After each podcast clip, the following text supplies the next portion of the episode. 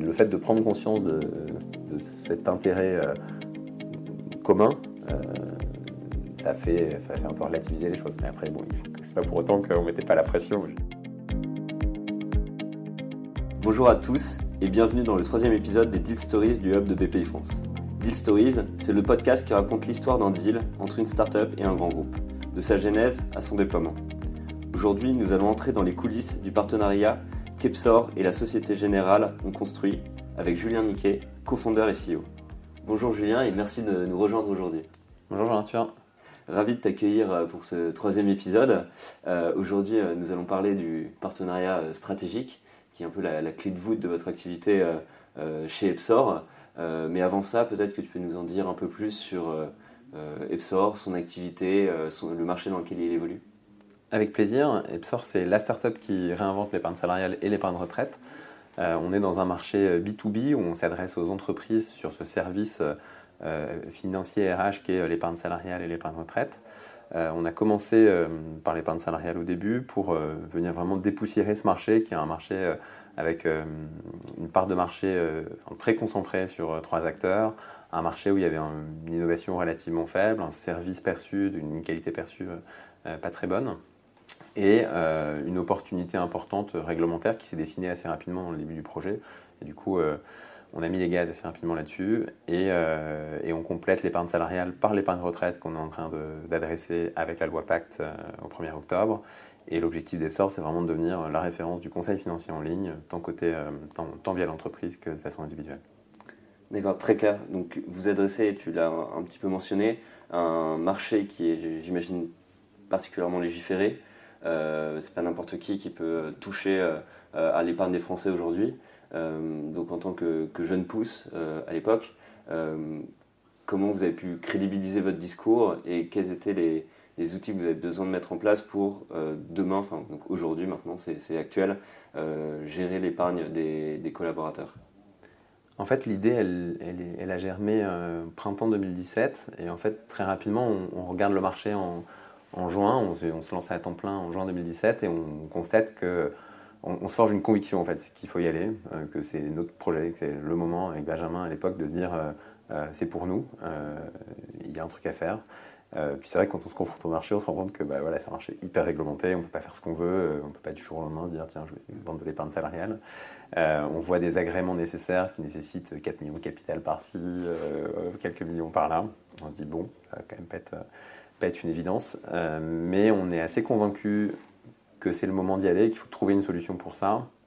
Du coup, il y a soit à trouver 4 millions de capital à mettre dans un agrément, ce qui n'était pas vraiment possible. Et l'autre opportunité, c'était d'aller chercher un partenaire qui nous apporte cette légitimité réglementaire et ce droit à commencer notre activité.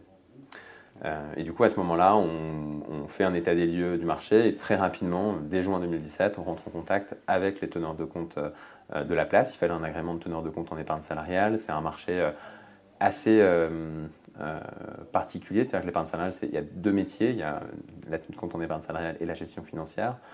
Et cette tenue de compte en épargne salariale, c'est vraiment là où l'agrément est nécessaire. C'est des métiers très informatiques, très opérationnels, assez lourds en fait en investissement. Donc ça faisait aussi du sens pour ça d'aller s'adosser à un partenaire.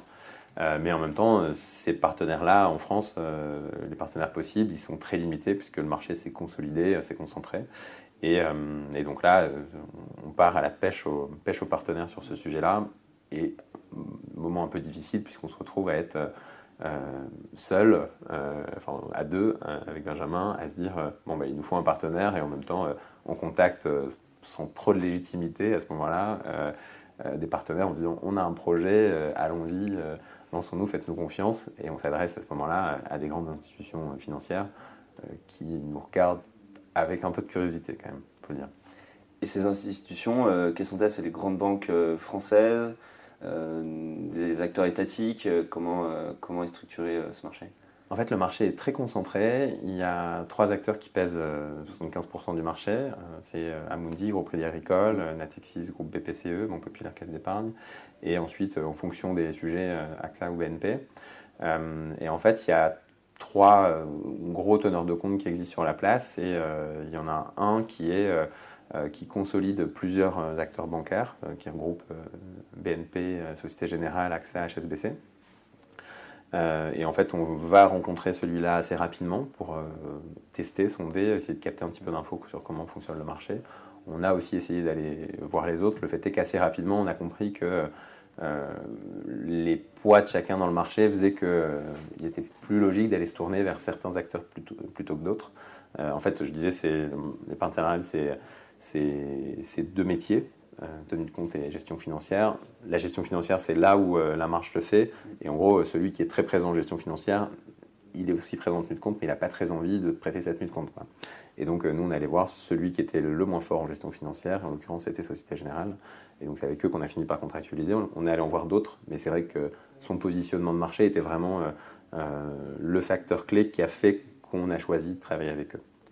Et en fait, les autres personnes qui étaient présentes, enfin, les autres institutions qui étaient présentes, c'était vraiment que des institutions bancaires, financières, françaises, et qui s'étaient regroupées au sein de GIE, enfin, donc de groupements interbancaires, pour pouvoir mutualiser, si tu veux, leurs coûts.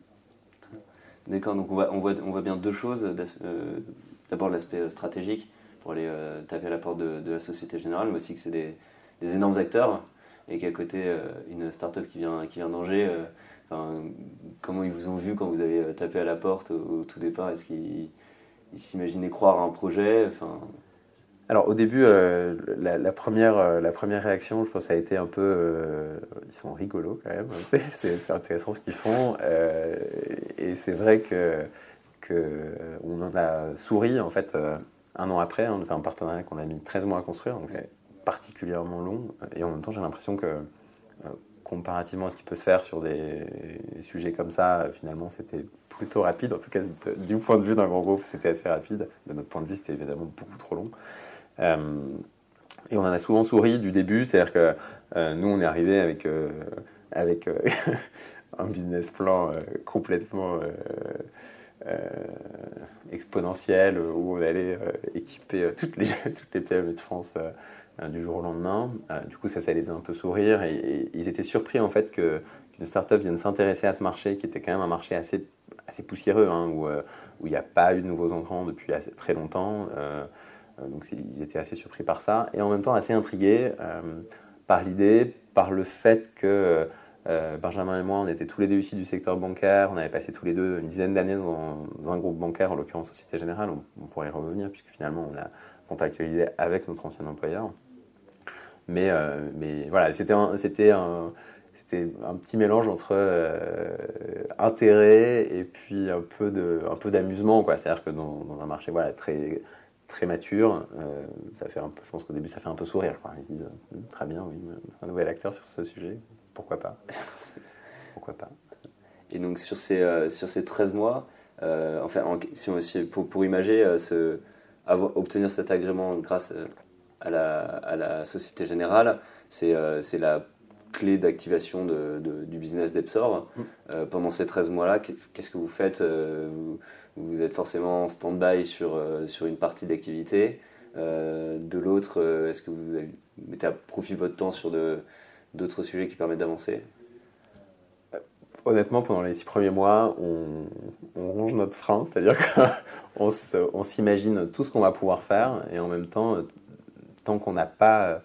en fait, dès le début, Société Générale nous dit, très rapidement, nous dit accord de principe, quoi, sur le fait d'y aller.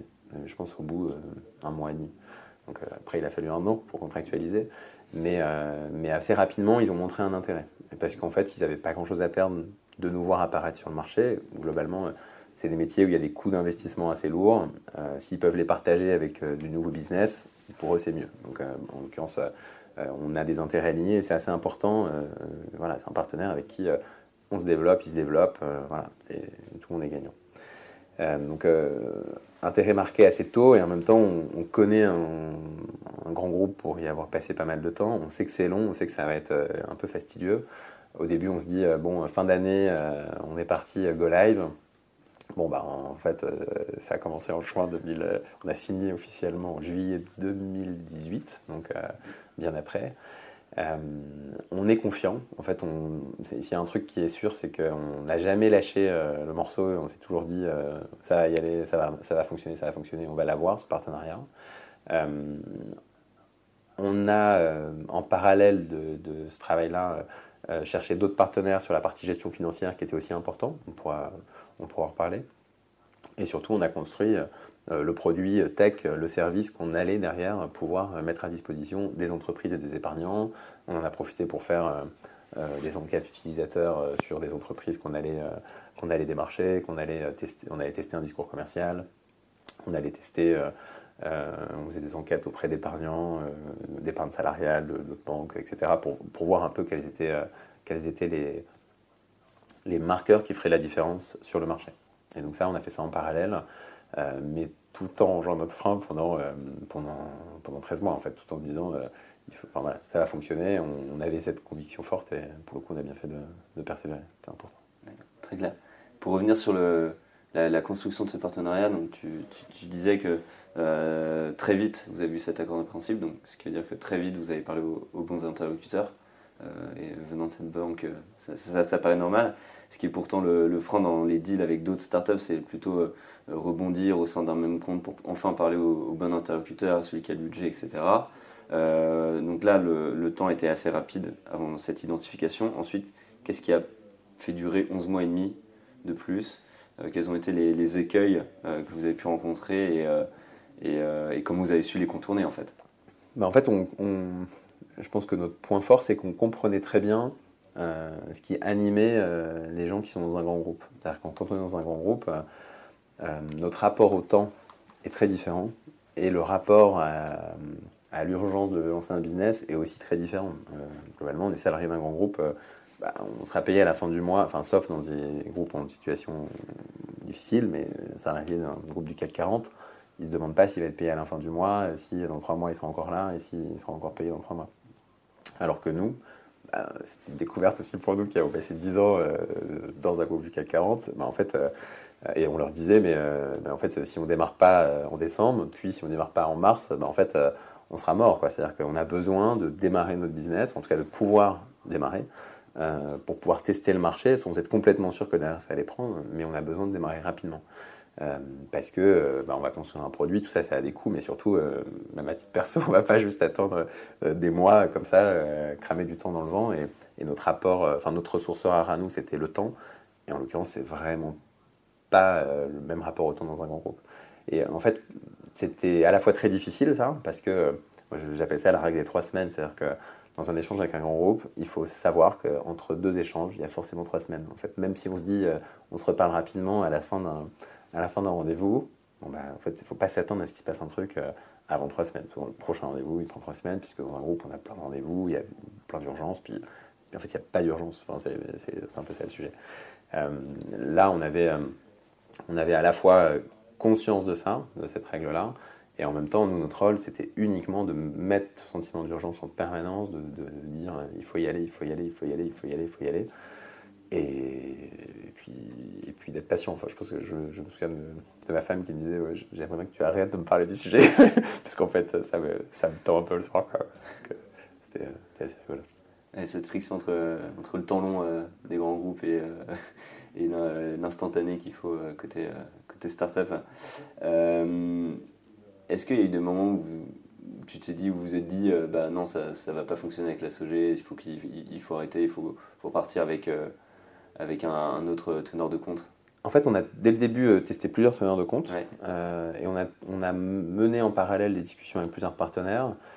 Le fait est qu'on laissait croire quand même à Société Générale que ça avançait tout aussi bien avec les autres, même si le fait est que c'était pas le cas, et on savait dès le début de par la constitution du marché que ce serait avec Société Générale ou sans doute avec personne, ou alors dans un modèle complètement différent. Les conditions qui étaient mises par les autres étaient vraiment très différentes, donc ça nous empêchait, on n'aurait pas été un acteur vraiment très indépendant. On a sondé d'autres choses en parallèle.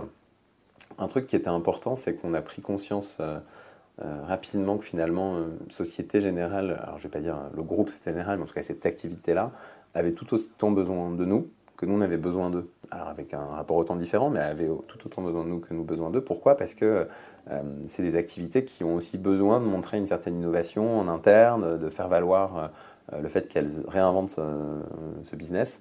Et ce qui a toujours été vraiment hyper agréable, c'est que les gens avec qui ont bossé à Nantes, c'est des équipes qui sont basées à Nantes, ont toujours été mais hyper positifs sur le projet, hyper volontaires, hyper constructifs. C'est des gens avec qui on a entretenu des relations humaines super, avec qui on continue à entretenir des relations humaines super. On est hyper fiers de bosser avec eux, ils sont fiers de bosser avec nous. Et ça, c'est vraiment hyper sympa. C'était un moment fort. Et le fait de prendre conscience de cet intérêt commun, ça fait un peu relativiser les choses. Mais après, bon, c'est pas pour autant qu'on ne mettait pas la pression. J'ai le souvenir de m'énerver des moments dans des rendez-vous téléphoniques ou physiques en disant j'ai dit 2 fois on arrête tout, enfin si c'est ça on arrête tout et tout, parce que si c'est pour démarrer dans 3 mois supplémentaires, autant tout arrêter maintenant, en disant bon, croisons les doigts cette nuit, puis la chose va bien retomber. Puis finalement on savait d'une certaine manière, on pouvait un peu aller au bout, quoi. C'est-à-dire que, et que sinon, de toute façon, voilà, si on sortait si on signait le partenariat, un an plus tard, ça ne servait à rien. C'est-à-dire que de toute façon, on aurait arrêté le business. Enfin, nos conjoints nous auraient dit, il faut bosser, les gars. on a besoin de vous, quoi. Donc depuis, tu t'es mis au poker et depuis, on s'est mis au poker, exactement. Mais ça apprend à faire de la négo, et effectivement, la négo, il y a petite part de poker menteur et où tu dis non mais là sinon BNP quand même ils sont prêts à signer. Je me souviens avoir même dit ça à la direction générale du groupe SG qu'on avait informé à l'époque, qu'on connaissait de par nos précédentes fonctions et qu'on avait informé pour dire voilà on discute avec cette activité là, et d'avoir dit sinon c'est pas grave, on ira travailler avec BNP, parce qu'on savait très bien qu'il y avait une forme de compétition qu'il y a toujours entre ces deux maisons, et c'était toujours des petits leviers pour faire en sorte que ça s'active un peu plus vite, quoi. Et tu parlais à l'instant justement de votre passé de 10 ans chez Société Générale qui vous a permis d'avoir ces contacts au sein de la direction générale. À quel autre point le fait d'être des anciens de la maison a-t-il pu vous aider ? Est-ce que c'est un exemple concret d'un jour où ça a aidé à débloquer une situation pour construire ce partenariat ? En l'occurrence, je pense que ça ne nous a pas beaucoup aidé, surtout dans la relation avec la direction. C'était surtout pour les tenir informés et pour essayer autant que possible d'avoir un peu d'appui. Mais voilà, c'était une tentative. Et en même temps, la direction générale est un grand groupe et a aussi besoin d'innovation, de faire valoir de l'innovation. Donc, ils ont été un appui, mais pas si majeur que ça. Je pense que là où ça nous a aidé, ça aurait pu être une autre maison, mais c'est vraiment de comprendre l'état d'esprit d'un grand groupe. Je pense que moi, je suis assez admiratif d'entrepreneurs qui sortent d'école et qui arrivent à construire un partenariat avec un grand groupe, honnêtement, parce que c'est des mindsets très différents. Quand on construit sa boîte, en fait, on construit, on passe son temps à construire, on est dans cette logique de on veut que ça aille vite, on avance. Ah bah c'est sûr que c'est différent dans un gros groupe. Donc, c'est difficile, je pense, à appréhender quand on ne l'a pas touché. Et ceux qui arrivent à le faire sans l'avoir connu, je trouve ça assez remarquable. Et le pire, c'est quand on rentre dans la contractualisation juridique, que la conformité se met sur le sujet. Et là, il y a des jours, on se dit, là, c'est fini, quoi. Enfin, vraiment, on se dit, on reprend 3 mois dans les pattes, c'est reparti, on repart en arrière, alors que tout le monde nous dit go. Notre interlocuteur qui nous dit en fait je suis désolé là, c'est plus entre mes mains, je vois pas comment avancer. Enfin voilà, c'est ça, quand on ne connaît pas du tout l'ADN d'un grand groupe, je pense que c'est assez difficile. Et, donc vous avez senti assez rapidement que donc il y avait cet accord de principe, qu'ils avaient besoin de vous autant que vous avez besoin d'eux. À partir de quand vous êtes dit c'est bon, ça va être actionnable, il ne reste plus que, je sais pas, 1 mois, 2 mois, et ensuite c'est go live. Quel a été le facteur déclencheur ?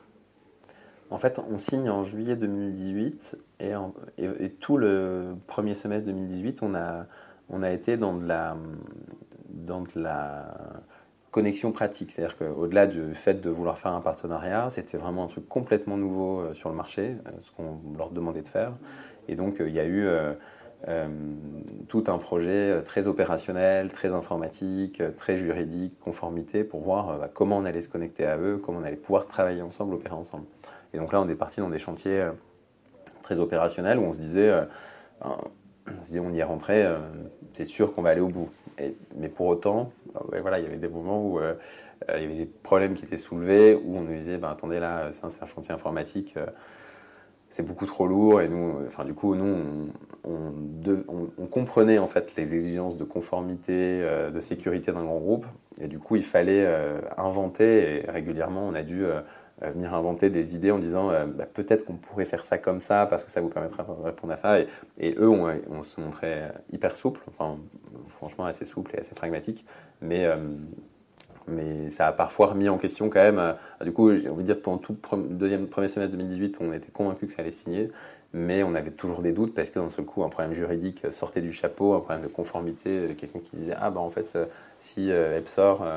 valide pas les comptes financiers de tous ses clients, ce qui n'arrivera jamais bien sûr, ce qui n'avait pas d'intérêt par rapport à notre activité, on peut pas démarrer une activité avec eux. Ça va être compliqué quand même, puisque... et donc il faut repartir dans la discussion, repartir dans la négo. Tant que c'est pas signé, t'as toujours un doute, mais on va dire qu'un mois avant, on se disait il y a vraiment plus que quelques jours, et puis toutes les semaines on reprenait toujours une semaine, et puis à un moment les choses ont fini par se finaliser. Et le plus dur a été la contractualisation juridique, vraiment. C'était le plus long. Il y a un temps qui est pas, qu'on peut pas, on n'a pas forcément la main sur ce temps-là. Non.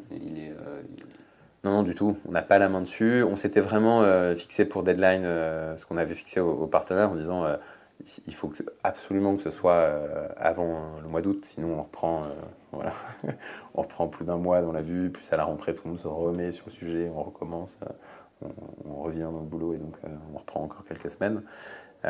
Et ça, ils l'ont respecté, et nos interlocuteurs ont vraiment mis une pression interne, saine, mais une pression interne à tous les interlocuteurs pour faire en sorte que tout le monde aille, soit prêt pour qu'on puisse, signer ce partenariat. Donc là, c'est signé, on est en septembre 2018, on est en septembre 2019, on est en prêt. Le partenariat, il vit comment, est-ce qu'il s'est arrêté, vous avez signé et puis depuis c'est ce que vous êtes dit en septembre dernier, est-ce qu'il vit, il y a eu des évolutions liées à la conjoncture d'Epsor, comment ça s'est... Alors en fait il a beaucoup vécu depuis, il a grandi, on a démarré, c'était quand même aussi un pari pour eux, ils ont fait des investissements côté Société Générale, ne serait-ce que pour... démarrer tout ça, le temps qu'ils ont investi pour bosser avec nous, c'est de l'argent. Mais sans être sûr que ça allait fonctionner. Et en fait, on les a toujours tenus informés. Et de toute façon, ils voyaient bien si notre business prenait pas, si l'activité démarrait. Et en fait, dès le mois d'août, en fait, ils voient des premiers clients arriver qui étaient prêts en fait, à venir sur notre service.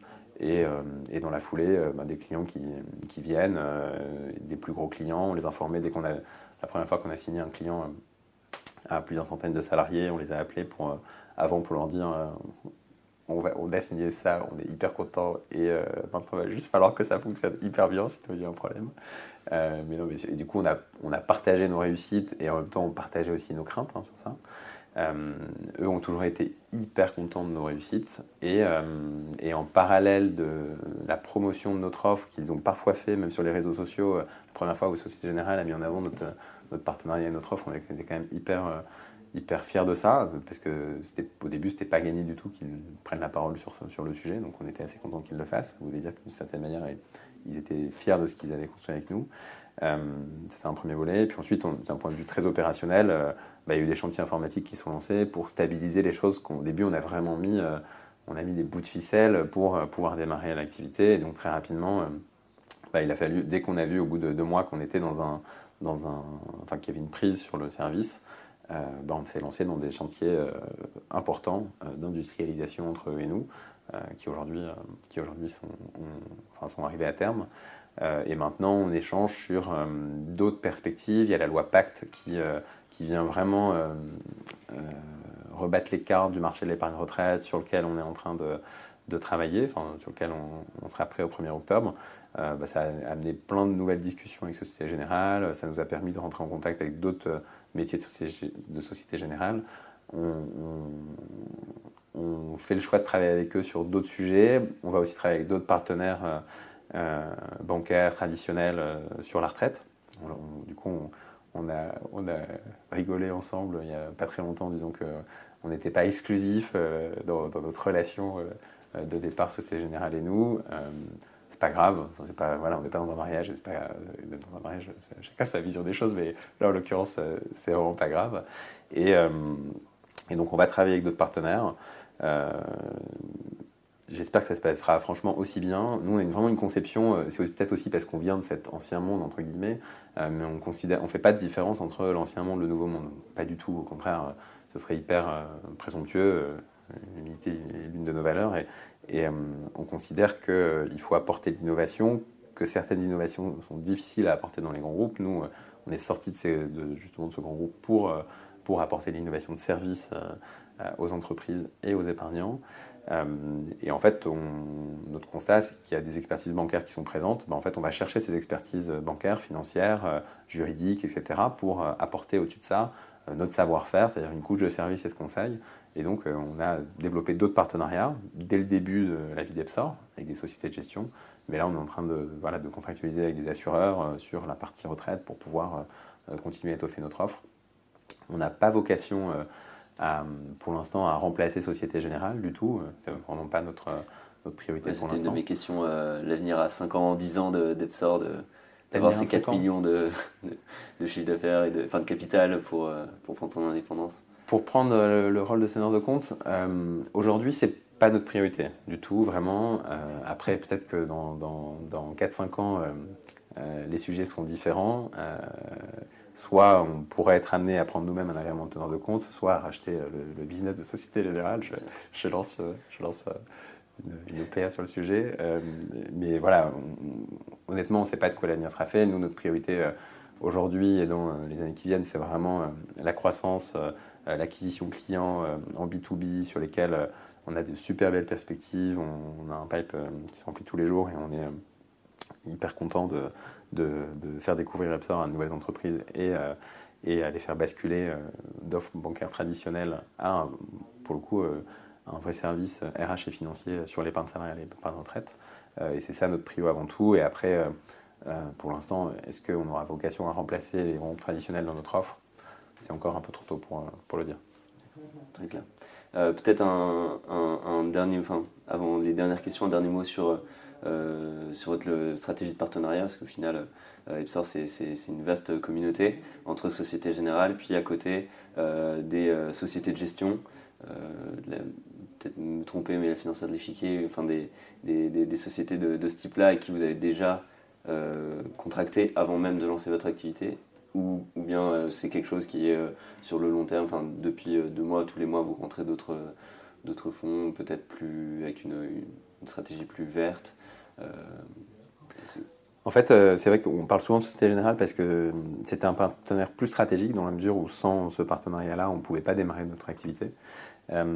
Mais en fait, dès le début, on a contracté avec 5 autres partenaires, 5 sociétés de gestion, avec qui, il n'y a pas très longtemps, on se félicitait du développement d'Epsor puisque eux on bénéficient des fruits de ce développement aussi aujourd'hui. C'est la Financière de l'Échiquier, Fidelity, Sycomore Prince Gestion, Federal Finance et Financière Arbevel, c'est bon, j'en oublie pas, qui nous ont accompagnés au début dans ce projet Epsor qu'ils trouvaient hyper intéressant. Ils ont eu le courage de nous accompagner au début, ils ont investi du temps aussi et parfois de l'argent pour être présents au lancement de notre offre. On a toujours été très indépendants vis-à-vis de ces différents partenaires, mais ils ont fait un pari de se lancer avec nous. On a ensuite fait rentrer d'autres partenaires qui, une fois que l'activité a commencé à prendre, voulaient faire partie des supports d'investissement qu'on proposait aux épargnants. Donc là, c'est une optique de partenariat, c'est plus un partenariat de distribution qui s'est engagé. On a renforcé les liens qu'on avait avec certains des premiers partenaires et on en a fait rentrer 7 autres depuis depuis 2 ans maintenant. Et on a vocation à continuer à être ce qu'on appelle en architecture ouverte dans le jargon financier. On n'est vraiment pas...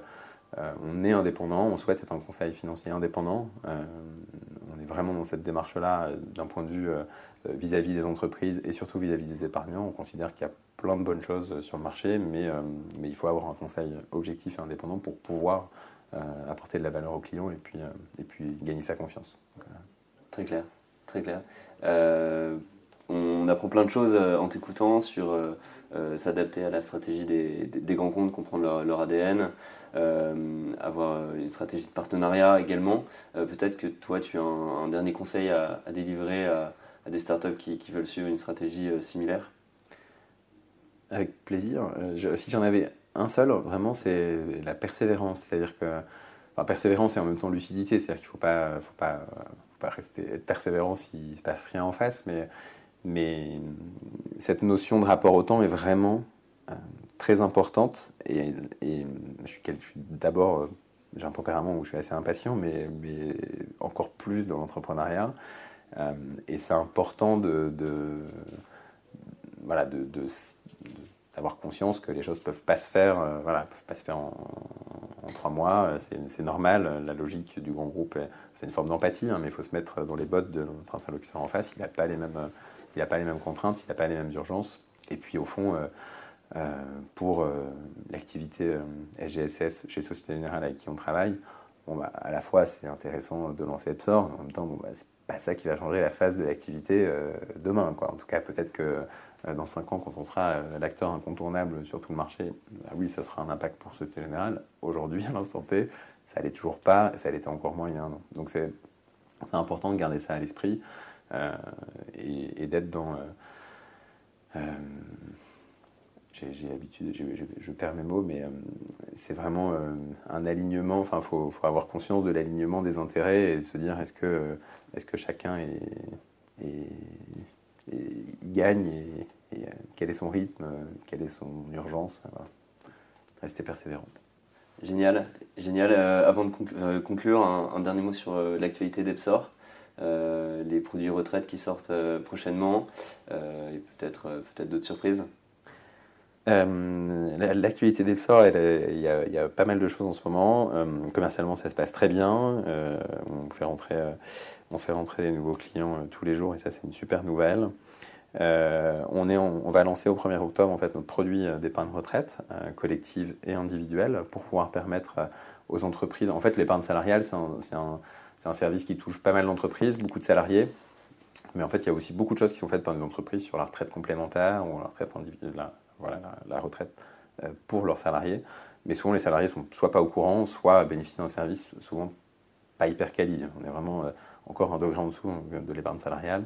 Et nous, on vient encore là apporter un grand coup de vent frais sur le sujet pour pouvoir apporter un meilleur service et mieux valoriser la marque employeur, mieux valoriser la politique salariale d'une entreprise. Et donc ça démarre au 1er octobre, à la fois pour les entreprises et aussi assez rapidement ensuite, même à titre individuel, si un épargnant veut venir faire de l'épargne retraite, ce sera chez Epsor.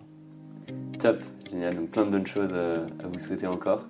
Merci beaucoup Julien pour ton temps aujourd'hui et tes éclairages sur ce partenariat avec la Société Générale et votre stratégie de partenarisation chez Epsor. Enfin, merci à tous de nous avoir suivis aujourd'hui. Vous pourrez retrouver ce podcast ainsi que tous les autres sur le blog du Hub de BPI France. À bientôt, au prochain épisode.